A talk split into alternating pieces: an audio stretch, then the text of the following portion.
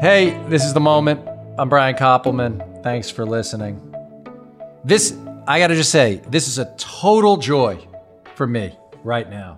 Um, Malcolm Spellman, who's my guest today, is executive producer and creator of the upcoming Marvel series, The Falcon and the Winter Soldier. He is also the executive producer and driving creative force behind Hip Hop Explained on FX. Uncovered. Explained to, to a guy like me, it's explained. I understand it's hip hop uncovered, but it's explaining it to me. You know, how the streets are tied in to the life uh, and, and, all that stuff on FX, which is awesome. I've been watching it. But uh, he's also uh, uh manages the great modern blues artist, Fantastic Negrito, who won his third Grammy Award last night. And Malcolm doesn't just manage him, he uh, basically is his creative partner. And uh, together they figured out how to get this whole thing going. His creative partner, his business partner. And Malcolm basically knew he was talented and figured out a way to help him get his stuff to the world.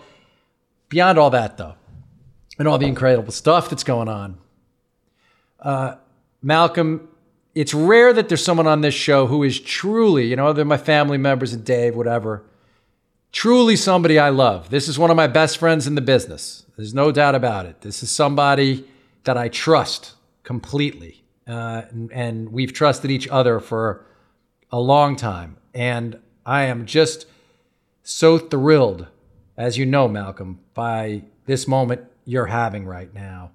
So I'm so psyched to have this talk with you at, at, at this time. Thanks for being here. Very glad to be here, B. You know, we were just talking before the mics went on. And you and it's something I want to cover with you because you are having this incredible moment right now. But you and I was trying to figure it out. I think 2006 or 2007, we started having these regular breakfasts whenever I'd be in California. And we sort of have been with each other through the various ups and downs of each other's careers, but you were going through a spell of trying to break through.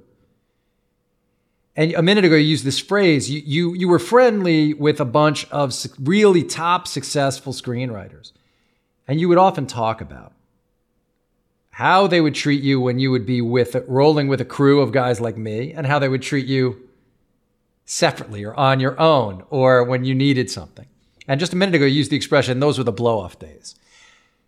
Can you just talk a little bit about what that period of time feels like, the blow off days, when you, you know you're somebody who's got the goods and yet you know you're having a hard time getting traction? Yep. Um, it's, it, it's, it is, it's maddening um, because the blow off days came after me breaking in and getting hot, right? And then I died. And so um, you know, I'm someone I'm I pay a lot of attention. Um, yes. um I do consider myself exceptional, you know what I'm saying? So when I'm around successful people, and by the way, let me be clear because me and you got the same crew of friends.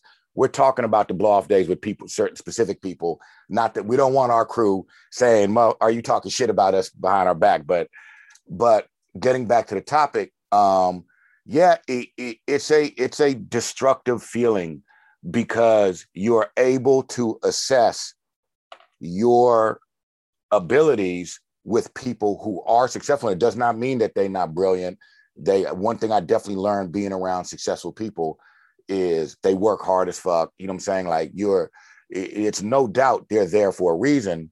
But I, I really it take me a minute to think of what the discomfort feels like to know nothing you can do, nothing you do can get you out of your situation because you know your skill set, you know it's not working and and there's no obvious moves. It, it's like being I, I, guess way to describe it is you know them dreams you have where you wake up and you're completely conscious but you can't move? You know what i'm saying? And you're it, it, that's yes. what it feels like. Well but you said a couple of really yes and of course you're not we're not talking about our our group of like good friends, but we're talking about people, some people on the periphery of that group. Um, and it's funny. I can remember all these conversations we had over pancakes, just so many pancakes, and uh, and and just plate, just massive plates of food. Sadly, that the two of us down really too early in the morning to to down that level of gluttonous food, uh, and then pretend that was going to be all our eating for the day, which was just a total, that's a total lie. But but Malk, you didn't you didn't cash it in and quit. So when you say there's nothing you could do about it. In fact, you kind of seem to me like you redoubled your efforts and you never stopped looking at the board to find that move. Where you would, right? Uh, because it's not as simple as saying you, you knew there was nothing you could do about it. You knew were facing certain institutional uh, roadblocks, but you didn't actually stop trying to do the work. No, I will, but that's what made it more painful because at some point agents left me, managers left me. So I didn't have no moves to make through that uh, uh, avenue, and and I was still writing, and that shit did not matter. And in fact, you know, I've spoke to some of the execs who like, dude, when I first broke in at like, you know, I'll name the studio at Fox, execs were fighting about working with me. They was calling my agents up like, I'm the one who brought Malcolm in. I should be the one to get his next project. You know what I'm saying? Some of those execs literally not only wouldn't answer my calls, but when I talked to them many, many years later, they were like, they just straight up said, they're like, dude, you were cold. There was nothing we could do. We didn't even like taking your calls because it hurt our feelings because we knew we couldn't get you in. So I broke back in because of forces outside of myself, not because of me. I for sure, uh, I'd say this one of the things I'm most proud of is just out of spite. I was like, I'm never going to stop fucking writing. Even if I end up back in the streets, back home in Berkeley or up in the Bay Area, I'm just going to keep sending these people scripts. And it was it was almost coming from anger, and um, um, um, it was that group of screenwriters who got me back in. First and foremost, eh, the first thing that happened for me was uh, the Wibberleys at the exact same time. Derek Haas on a fluke read something of mine and was like, dude, literally, I probably still had an email. He's like, why the fuck aren't you working and making, you know, a lot of money yes. as a screenwriter? And he's like, let me get this to my manager.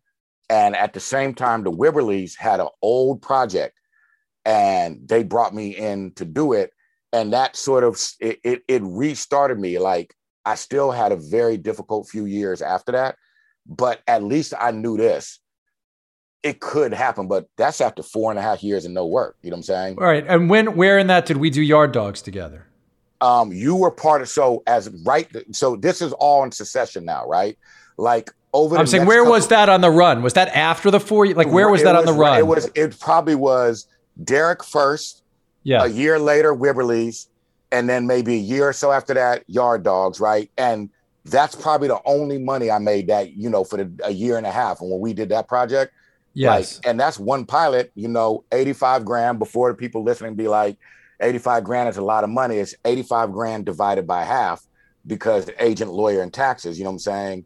And I got to stretch that over. And it know, gets stretched also that, uh, that, that money, which yes, they take out of it because yeah, that was a project where you had an idea and we were able to take you in and try to help get you hired to do it because we, you know, I remember that meeting where you pitched and killed the room. You were just so great.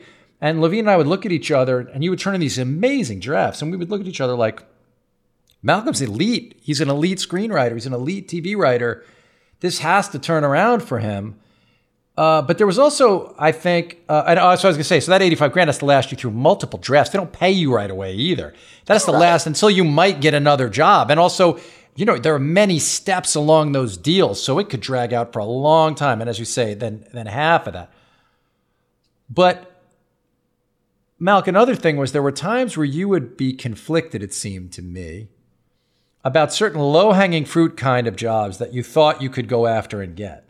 There were many times you said to me, I don't want to just do the projects where a bunch of black writers are called in to do them. And I want to avoid that. Or then you would write a project that touched on a life you knew, and you could run into resistance from in the end, even though people would say they wanted something authentic, they didn't. And I think talk a little bit about because this leads up to you deciding to do Empire, but can you talk a little bit? I think it's worth it about the additional challenges of you know coming from where you come from eh, in this business that just doesn't look or sound like you really. It it's it starts with like, and this is something we mentor young writers now, and me and Shell really try and find people that came up like us. Your wife, From, Nichelle Tramble Spellman, yeah. who uh, has her own show, Truth Be Tro- Told, on, on the air and is a great novelist. So you two mentor writers. And we try and specifically find people that are not on the pathway to Hollywood, like people like us who did who aren't going to go to college and all that. And one of the things we try and impart on anyone we're mentoring, but particularly people that are maybe coming from backgrounds more like ours is the first thing you have to do is learn a completely different culture. You got to understand passive aggressive. It's you can judge it if you want to, but that is these people's culture. You got to understand, you know, the term keeping it real, whatever, right? Where we come from, there's a premium on being like, hey man, that was fucked up, or I didn't like that, or whatever, right? That doesn't exist here. You know what I'm saying? And it makes people uncomfortable. You don't have to violate who you are at your core, but you have to learn these people's culture to be able to navigate on whatever terms you want to. So that was that was really really difficult. And the other thing, man, that's heartbreaking, and this has changed a lot since Empire, um, just for people in Hollywood, is I used to walk into rooms like I'm not going to name it, but directors you probably work with and they didn't they read a script of mine right bring me in then when they see who i am they would go pull out their black gang project and be like and i remember this discussion. It was the director's exec a-list triple a-list director. Oh this is the project i really want to do. And at this time hollywood is not making shit that's black. They letting right. tyler do everything. God bless him. He's great but no one else is getting no run. And um, um, and and I said, you know, he brings me out this gang project, and I and I'm coming here to meet on something specific, which he doesn't even bring up because I'm black, right? And I say, let me ask you something before I even take this on. We talk. Do you think there's any chance this is getting made? And the dude paused and was like, no, mm. right? And another time, a person I damn near want to name them because they're not white, um, but they ain't black. I met with this exec who breaks the new writers at a major, major studio, right? Or writers that are trying to get in. And this motherfucker walks through the door and says, You know, we don't do black projects here. Now, understand that when someone says that, that means you're not working because they've already labeled you as black, which you are, right? And more importantly, they've put you in a box that you can only do one thing. And that one thing that they think you can do they don't do. And and it's maddening because you're working with a bunch of liberal white people who have good hearts, right? But don't really believe that you're having this struggle. Um, and and I remember I don't want to suck up airtime between questions, but I remember one of my, you know, I way afterwards, once I'm back and I'm doing well, this is two years ago, I think, maybe three. I'll give you a short like it, it is so I I, I'm saying this. One of the biggest roadblocks is the people who are holding you back don't believe that you are burdened with a struggle that's different than theirs. Because you could be someone like Jeff Lowell who comes from dirt, or you could have been a, a heroin addict like uh, uh, what's the dude's name, Gaghan, or whatever, right? So they're gonna be like, I struggled. You know what I'm saying? What's the difference? Um, I'm at a premiere for a movie I won't name because I was getting calls from people like Judd Apatow who were upset about it. I don't want to, you know, rekindle a mess, right? But it's a big, big, it's a premiere for for a project, and I went with Benioff, Weiss, Derek Haas, right? All hitters. Yes. We go to the after party. We all have passes to go. You know, it's the premiere of the movie. You go to the after party. We're walking in just like everyone else, handing handing the guards our uh, our passes, and as we all walk in together, I get a tap on the shoulder and they kick me out of the motherfucking premiere party, right? Now, this is liberal Hollywood. These people watch me handing them passes and still could not resist kicking me out. What happened? Wait a second. What'd you do? Well, this goes to the burden, right? What did I tell that exec who says we can't hire, we don't, we don't do black movies? I didn't say shit because then all of a sudden I'm playing into a stereotype, right? Right. Yes. When this dude kicks me out, I'm fucking numb. I can't speak. I'm humiliated. I'm furious. They sent the black dude, black security guard in to boot me out because they knew what the fuck it was. Like, meaning this, the guy I'm handing my card to, whose security didn't come get me, the white dude who was overseeing him didn't come get me. They sent the brother in, and I know he felt bad, right? So I'm literally just standing there, and they're saying, Is your name on the list? And I point at the fucking line. I'm like, motherfucker, we're handing you passes. Nobody's on the list. Anyway, Dan came out. He was livid. It was, you know, I love them dudes. But my point being, I could tell in that moment, Derek, Dan, and David were like, oh, fuck, I just saw the thing. I just saw it in real life, right? Yes. But it happens a million fucking times in your career where you couldn't even prove that it's happening. You just know you went four and a half fucking years with no work.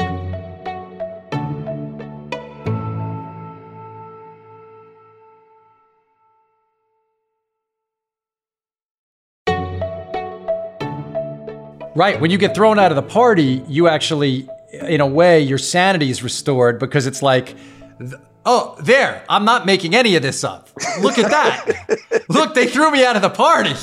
That's right. That's different than just suddenly it going silent. And I was thinking, even when you said the passive aggressive thing, how in in in uh, in some ways in your world uh, that you come from, you know, uh, saying your piece and, and saying, uh, you know, I don't like that you did that is is rewarded or is expected. And we had this conversation so many times, and I think it was in years before I had a full understanding of the difference. Because as you know, that is how I go through life, right? I don't play the other game. I never have. Whether I'm hot or cold in, in the business, and I've been as cold as you could be, I still just will say the thing. But I can because I'm a fucking white dude who's uh, understands all of the codes and impl- just understands it without any sort of um, thinking about it. Uh, understands the that I will be cut. They might think I'm a dick, or they might not want to hire me next week. But like you said, I'm not going to be uh, reaffirming a set of beliefs about people like me if I make trouble. Those goddamn big time Jewish screenwriters. Right. You know what I'm saying? Right. right. So, you know, when I pick their pockets, maybe. But so the point is that they, uh, that it is a totally different level.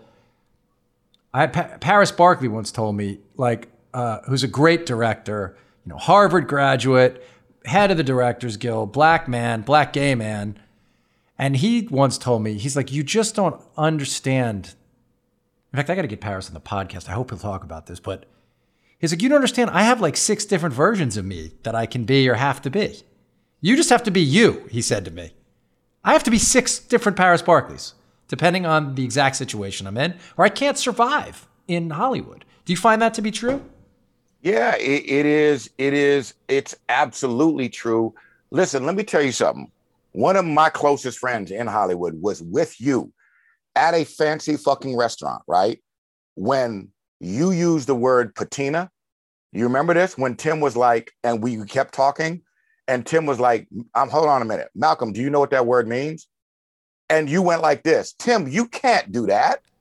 Oh, good. And I'm and I'm like, motherfucker, my mom is an artist. Yeah, yes. My mom, that that's a daily word growing up. You know what I'm saying? And in that situation, I can bite Tim's head off, and God bless him, I love him. You know what I'm saying?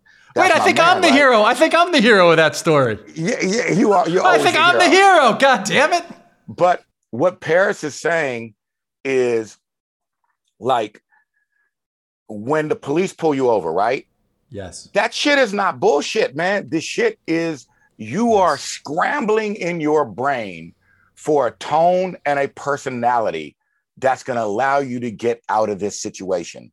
And because you're scared, you might fuck that up and then trigger a cop who wasn't even going to get aggressive or scared or violent, right?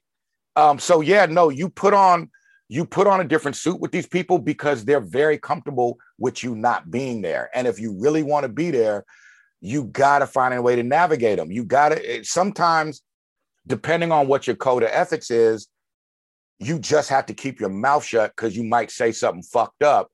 And and sometimes you can't do that. Sometimes you got to be like what you said and be like this. You got to, but you have to do this math, right? When I'm getting kicked out of the party, I'm literally compliment ass Dan. I'm standing there silent because if I open my mouth, this crowd of people is going to say this black dude is acting up. Right. And I'm having to do that fucking math in my head about who I'm going to be in that moment. And in that moment, I'm thinking the best I can do is be the dude who just stands here and glares at him and doesn't even speak. And how, just go a little deeper in how that affects you in because I've seen you in Hollywood meetings kind of synthesize all this stuff and actually be a pretty authentic version of yourself when telling a story or leaning into owning your real self um, when you're in engaged in, in storytelling. I've also heard you in a notes call be far more receptive than I would be to the bad ideas. And I'm interested in how much of that is you thinking about stuff broader than just the engagement you're in? I would argue you're hard pressed to find me in a situation when I'm dealing with white people in Hollywood, which pays me, where I'm not thinking about all that, right?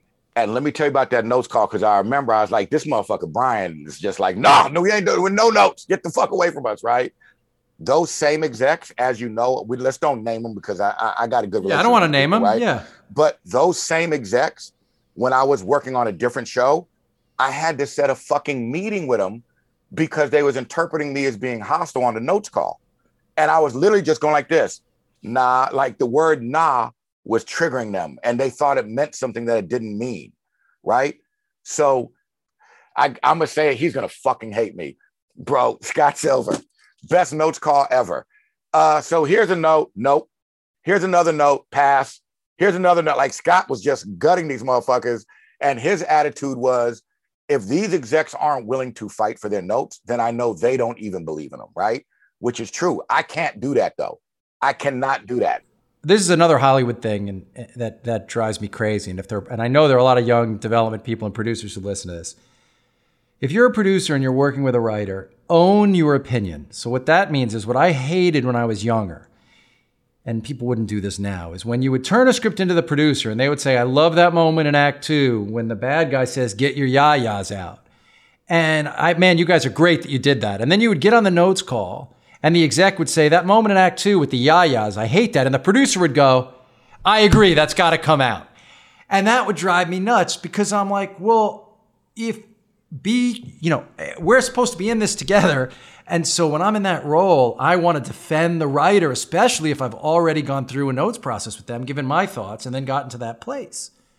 And I know you do the same for your writers. You you you're, you said you, yep. you took something from that going forward. Yep. And yep. I find that to be an important thing to do, right? To, to, to sort of keep your compact with the, the, the with the writer if you're a producer and I agree 100. I think, like to sidebar a little bit off the deeper issue, I think there's an emergence of writers who are now producing as non writing EPs.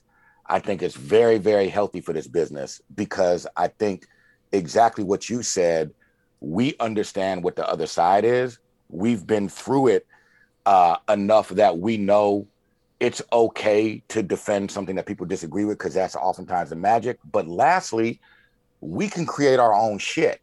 Most of these producers we're in bed with feel like any given project is what they got. You know what I'm saying? And therefore, if they got to gut you a little bit, you know what I'm saying, as a writer, you know what I'm saying, to keep it alive, yes. they're going to do it. Whereas me, you, the list of other people we know that are producing are like, man, we'll go grab the same writer, create some other shit and take it out. Fuck it. And other, you know what I'm saying? So I think it's a very healthy thing. And I did learn that.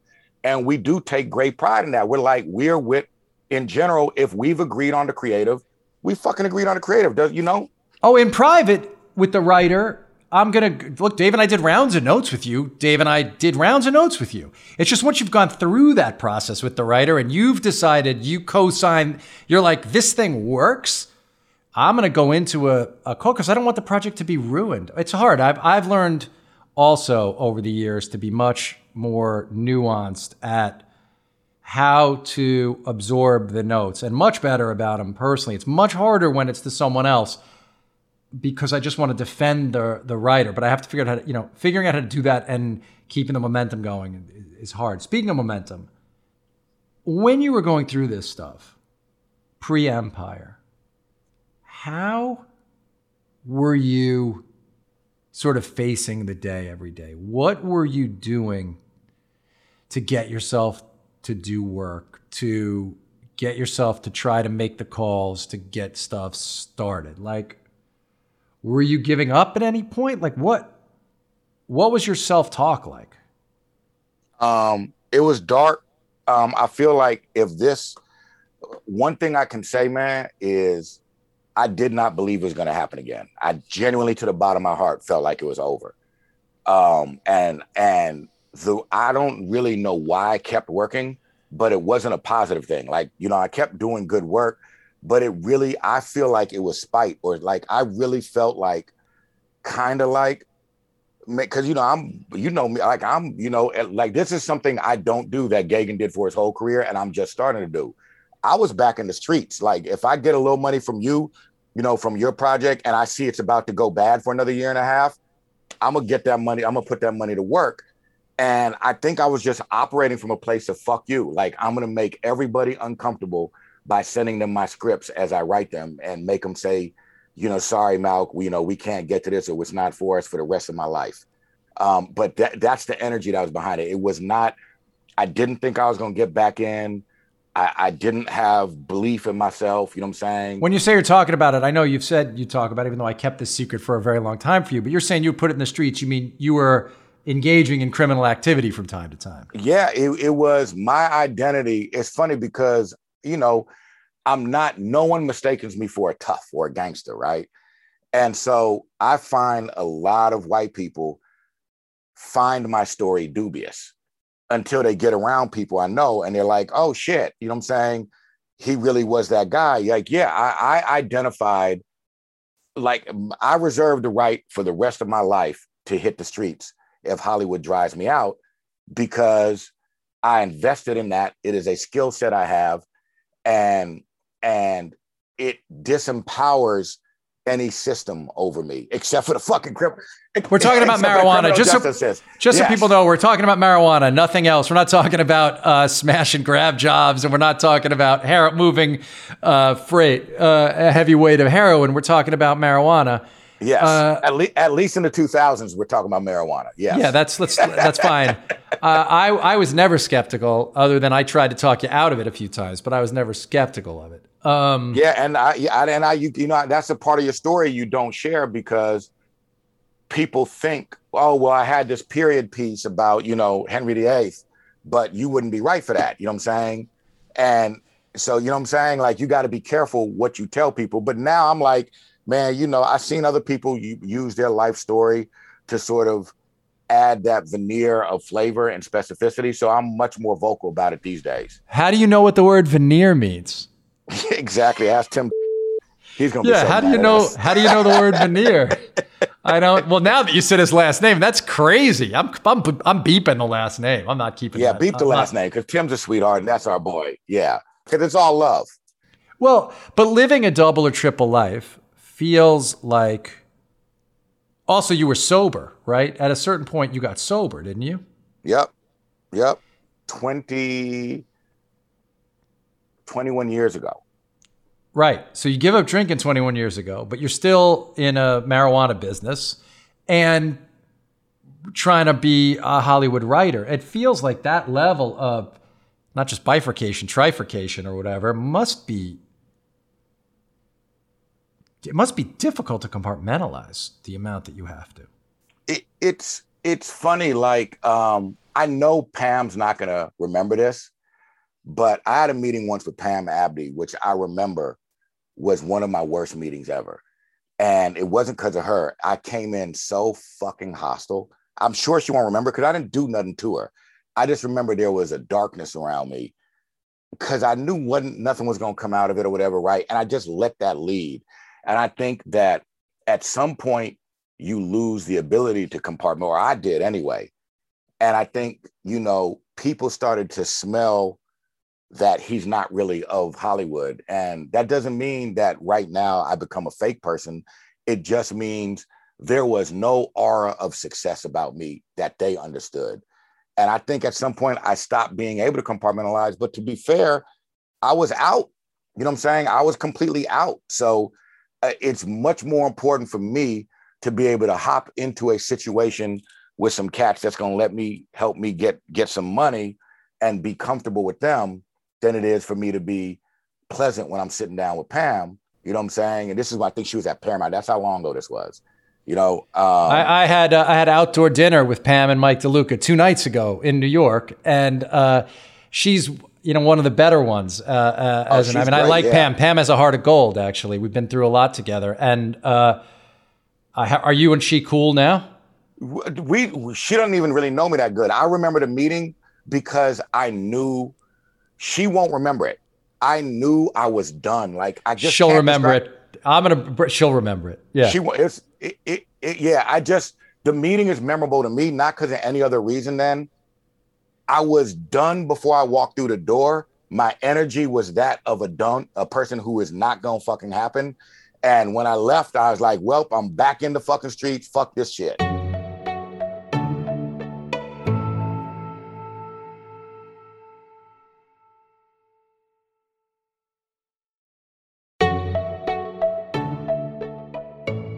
Okay, but this is uh, the, the, the, the fatalism that you talk about, which you did, you used to have a lot of. Like, we would have these breakfasts, and you had so much fatalism of like, look, dude, it's not going to happen. You know, for me, uh, but for you, it's different, and it's just not going to. But something happened, and you you would say over and over again, "I'm not going in for black jobs." I mean, you would say those words to me all the time. I'm not going in to write the Black Gang movie. But then talk through the decision to go that changed your life, which is to go in on Empire. Because that did basically going against a rule you had, which you thought was essential, did lead to your absolute uh,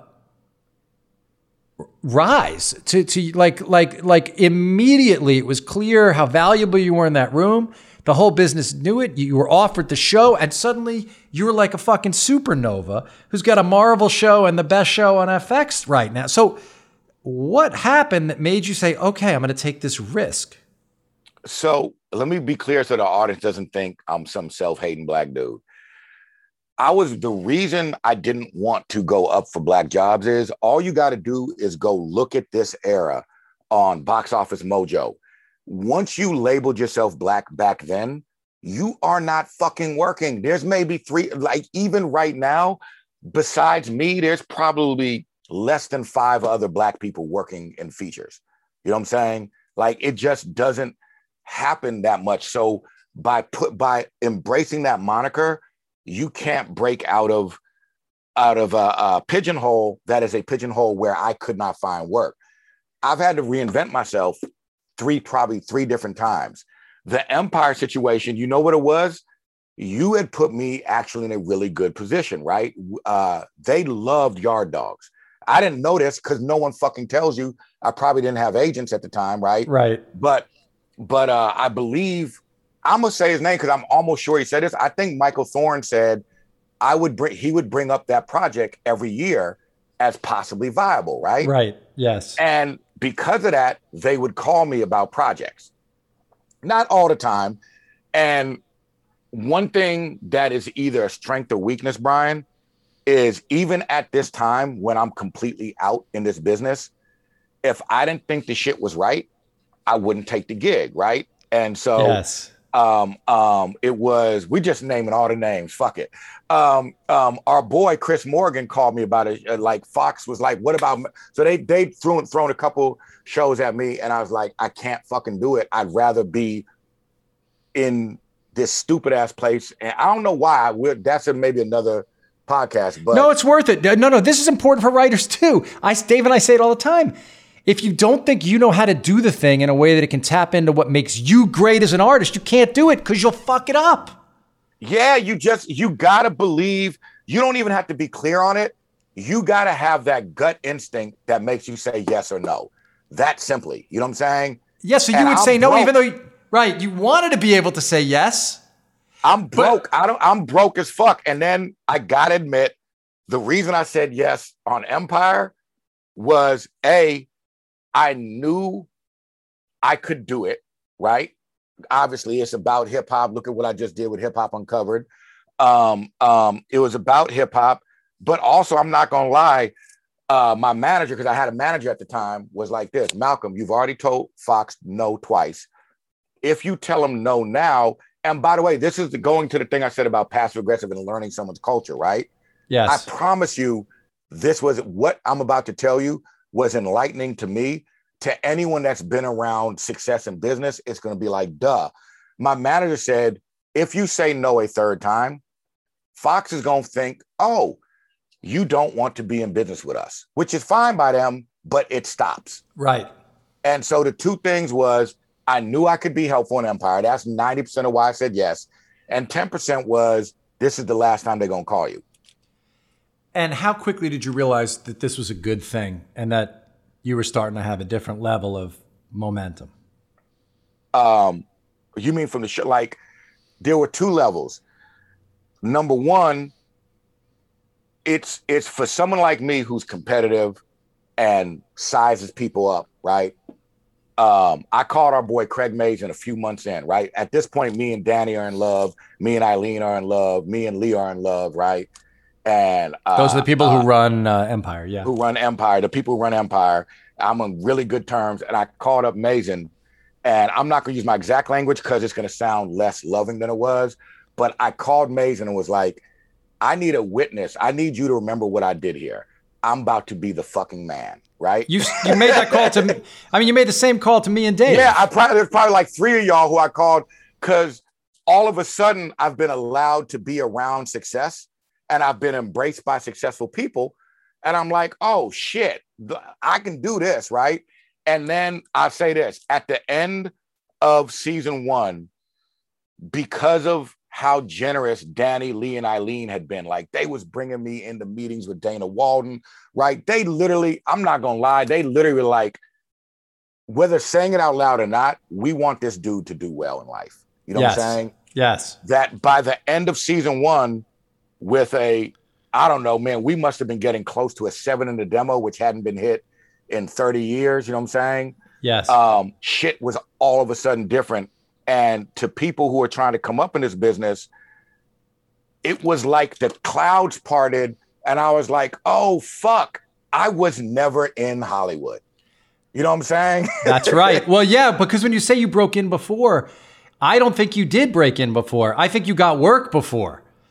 I think you got some work because you would talk about it. You would say, "I get." I remember. I remember sitting there, and you would say, "I get the minimum, the job that they're going to give the screenwriter who will do it for one hundred and fifty thousand dollars or whatever the minimum." 85, like- my friend, 85. no, that was for the pilot, but for the for feature, what was the feature script number? 85, my friend. 85. Okay, so yeah, and you would say I'm doing the feature, and I'm like, we're in a weird way. I remember then that's part of the fatalistic thing. I remember thinking that you shouldn't settle for that. You should push, but you were like, you don't understand. I mean, you would say to me, you don't understand what happens when I walk into a room. I mean, and I would, I believed you. I was I didn't, I wasn't skeptical about it. I, I, I did understand what you were saying, but I don't think you broke in until six years ago.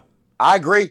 I, and I didn't. And the thing is, it's that's what's fucked up about if you haven't been groomed, like you got to see your father be successful. You knew what success looked Yes, like, right? yes. If you don't know what it looks like and sounds like, you're not even moving the same way as everybody else. You don't even know, bro. Brilliant. You're the garbage can. They're throwing you some shit.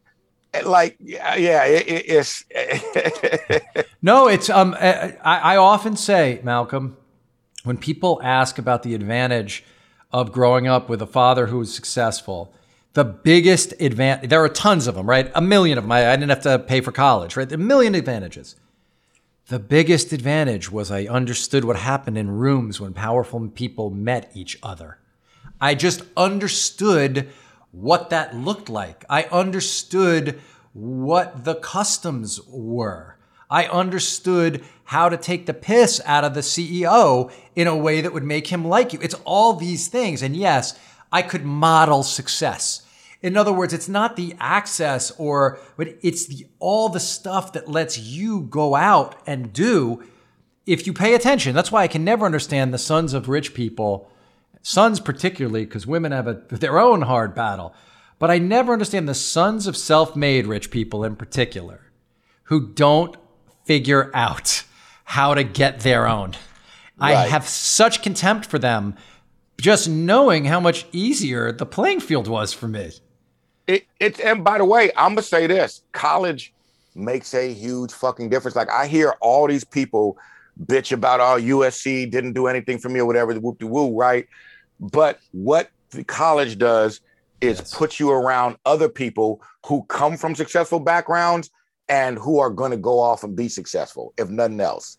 It's. I think it makes a huge difference too, and like, and that doesn't mean you know I had lots of sad, very, very difficult years, but I. Uh, it doesn't matter. I had underneath all that the sort of bedrock knowledge of what it takes, and and the sort of received thing of like, well, I can solve this because I've seen it solved. You had to fucking solve it on your own, and that's completely without any sort of uh, direct mentorship. Now you're an intellectual. Your wife is a uh, an incredible novelist and uh, intellectual reader, like one of the biggest readers I know. Talk about, and you know, you come from very highly, highly educated people. Talk about the decision not to do college. Talk, please also talk about, you know, I have a daughter who's dyslexic but a great writer. Talk about the learning stuff too. So you use the term decision not to go to college, right? And I want to be clear about something. It is um, my father and that whole side of family are amazing, right? I didn't grow up with them, right? Not in no kind of way. Now, it is why I'm obsessed with nature versus nurture, because my sisters, who I fucking adore, talk to every day, my cousins, everybody on that side Ivy League, top to fucking bottom. I mean, right. And your dad is a, prof- a notable professor. Yeah, he's a brilliant, brilliant dude, right? But I didn't grow up with that. Yeah, you didn't know him. I understand. Yeah, and, and I don't want to say that because I don't want this getting out there like that. I just didn't grow up with them. You know, mom, they was divorced from when I was a baby, and I just I grew up with my mom, right? I and I think and I sympathize with your daughter because I got tracked into dumb classes very, very early on. I was never going to college, bro. I didn't my you know my crew who I grew up with, who I talked to and text with every single day. One of them went to college out of probably like 15 dudes. College wasn't a thing that we were doing. It wasn't even a decision. It like it just I, I, my life was so fucking closed off until I met Nichelle. You know yes. what I'm saying? Like my my life was gonna be in the neighborhood. I'd probably work a job. You know what I'm saying? At you know whatever at some point have a kid you know like it was a very very provincial life. Nichelle it, it's funny because i would argue i'm more ambitious than she is but nichelle was so when you say a voracious reader this is what made the difference. Nichelle grew up poor too you know what i'm saying? Like i'm not going to put her business on the thing but you know she had she she it wasn't easy for her. Right nichelle on a on average probably reads 300 books a year you know well, Nichelle is so smart. She has a, a, very, very rare level of intelligence. Right. Like, you know. So her world was way bigger than mine because right. all she did was take in information.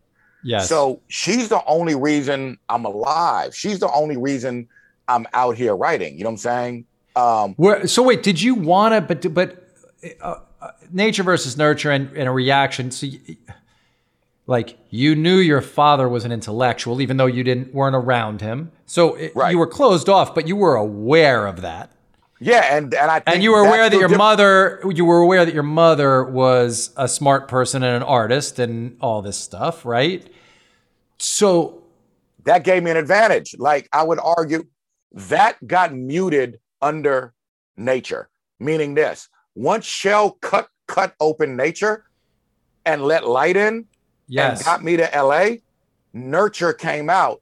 And I won't for one second say I didn't have an advantage to like I got boys who grew up with 13 fucking brothers and sisters all in one house. You know, my best friend John was telling me he was like, he thinks he had one-on-one time with his mom once or twice in his life, ever, Right.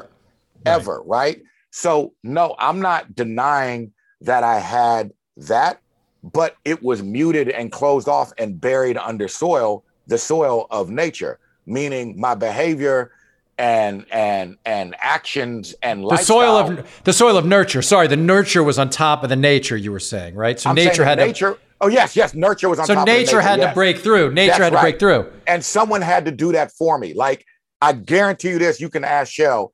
If she doesn't come into my life, I'm in the neighborhood for my entire life.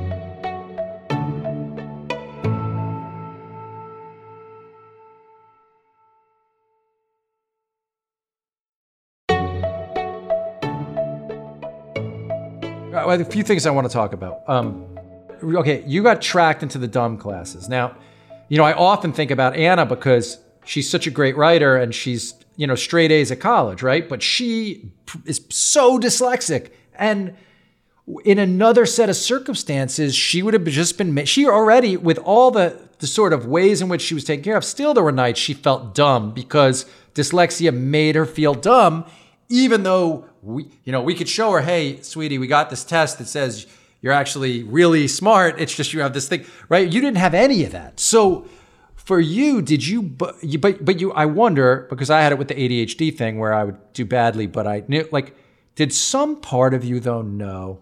Because you are one of the smartest guys I know. So, and even when you were in periods of being unsuccessful, Malk, with the people you would talk to, with your friends, you would drop your take. Like you would look at my career. I always found this fascinating, right? I, we could have a year where I, I earned 10 times what you earned, and you would still could deconstruct the mistakes that I shouldn't make going forward. And you would have no hesitation about doing that. And I always wanted to know because I knew you knew. So I would ask you and we would talk it out, right? Yep. So I'm wondering though, if there was always this sort of dichotomy you were aware of that, yes, in this school thing, something's holding me back. On the other hand, I see everything.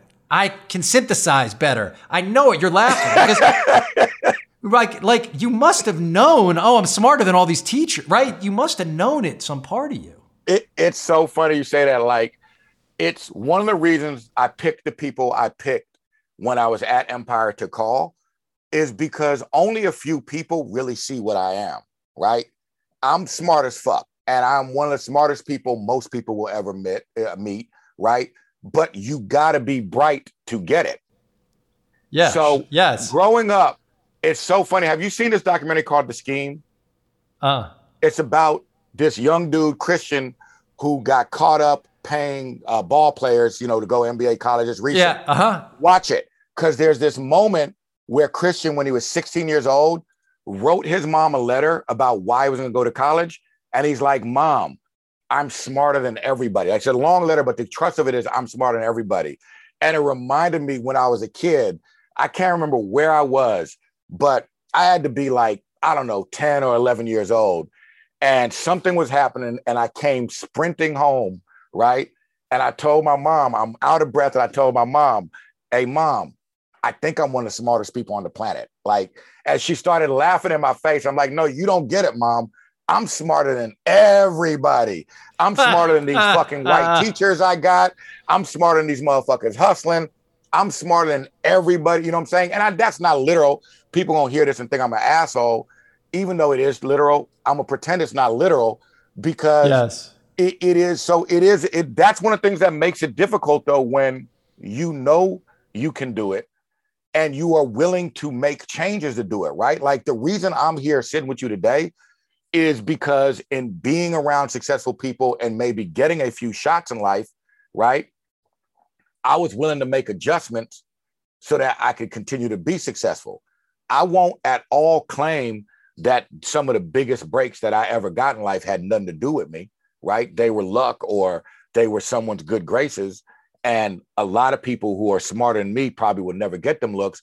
But yeah, for sure, B, let's don't, there's there's like out of our crew of 20 or 30 A-list screenwriters, there's like five of you guys who on the side are like, I see you, bro. I know what you are.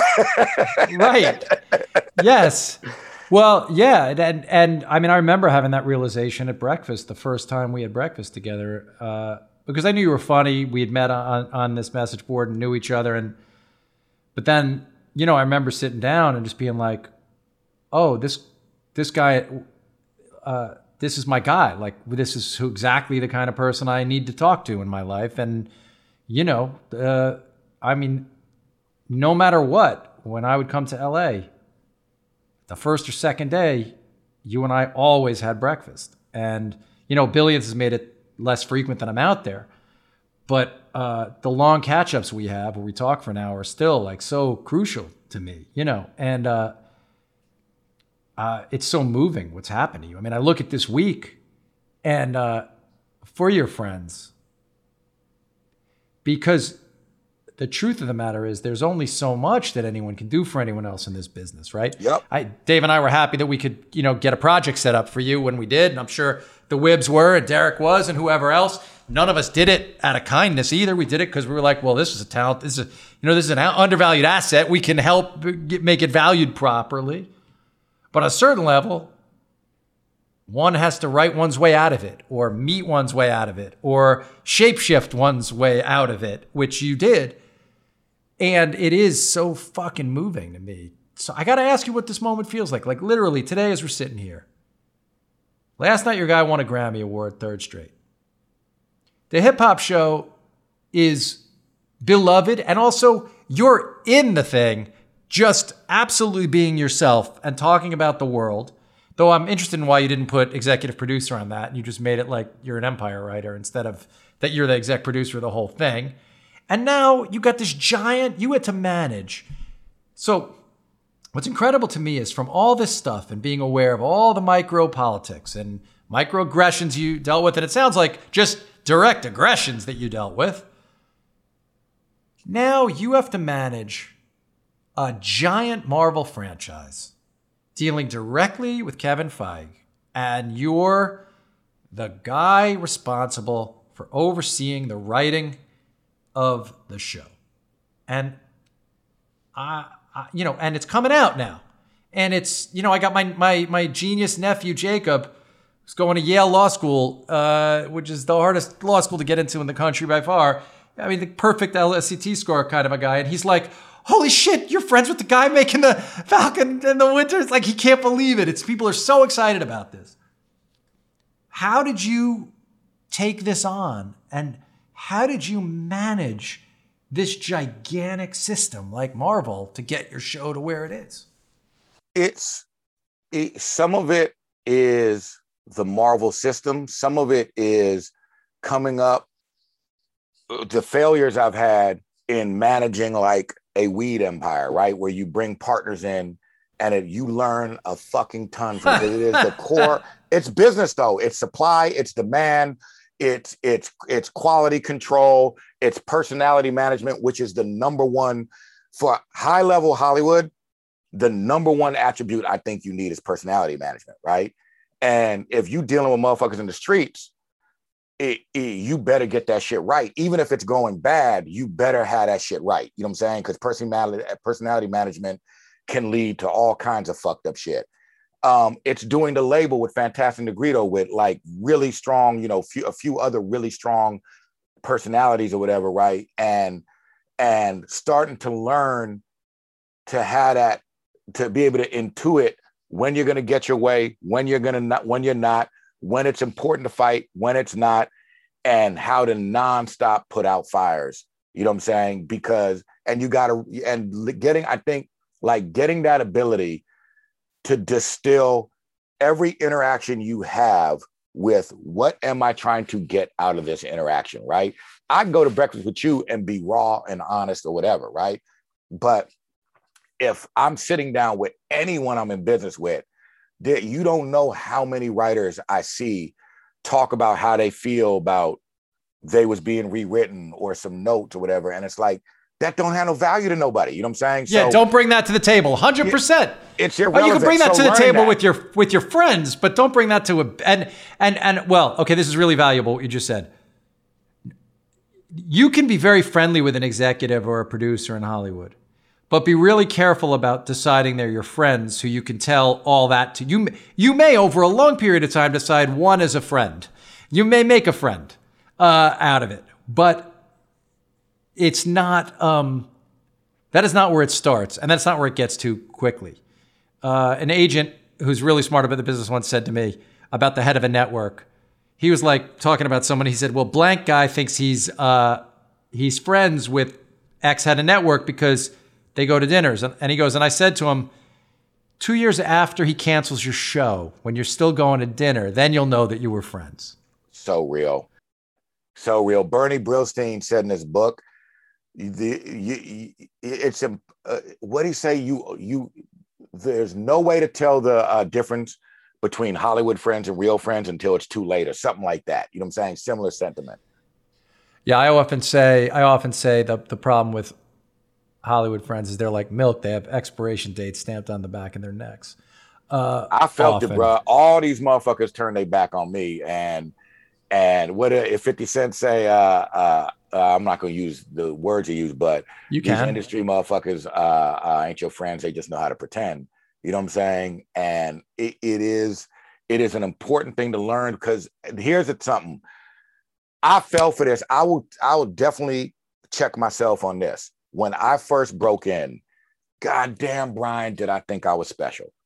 You know what I'm saying? And my agent warned me, like people, John Jashni warned me. He I'm working with John now, by the way.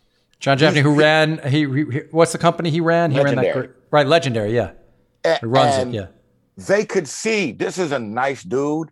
He is so fucking far beyond his depths because he thinks that all of this that we're doing together is about more like if this shit don't happen, I'm not never talking to him again. You know what I'm saying? And and I think the intoxication of this business, it's first of all, don't ever be so arrogant to think it won't affect you, because then you're done. You know what I'm saying? Mm-hmm. Like you gotta have people who can pull your coat or be able to pull your own coat.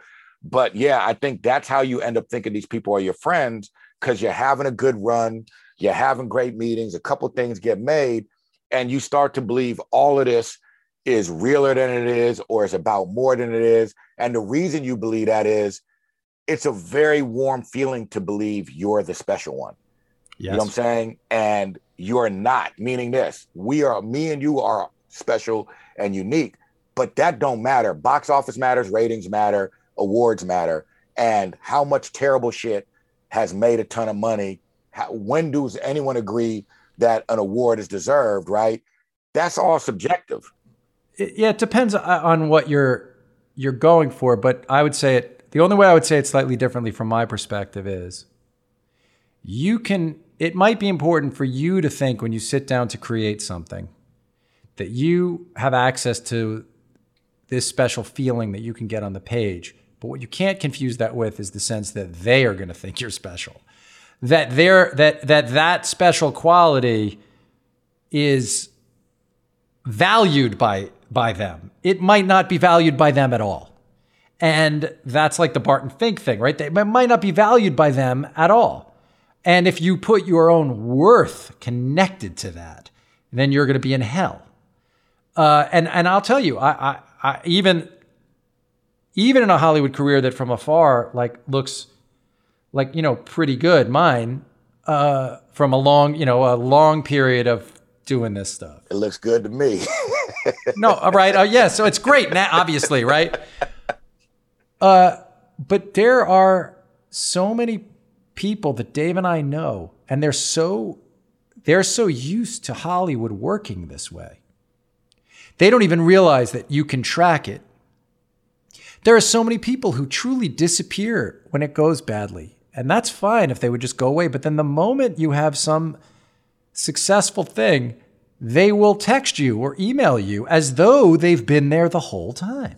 Dude, And it must be happening to you. And and you go like, are you, is this how you, sir, go through your life? That you you believe in a transaction. Like you'd be okay with that on the but it's amazing. We can count on it. I can count on when certain people are going to surface. And and there's one person, I mean, I'll Mike DeLuca, who's my real friend. Mike DeLuca at the low points of my career was always like, "Do you guys need a job?" And I always knew I could go to Mike and there'd be a job uh, because he believed in us and was there even in the downtime. Now maybe it was the same thing where he felt it was an undervalued asset at various times, but he was there. The point is that guy was there, but that's rare. That shit is rare when you know there's someone who's there for, for you, who's confident enough in their own judgment, not to just let their judgment swing from high to low based on how the market's receiving you at a given time, right? It, it's interesting because one thing you were talking about in your run was the belief that you're special, but the people that you're you're exchanging your wares with, your your, your skill sets with.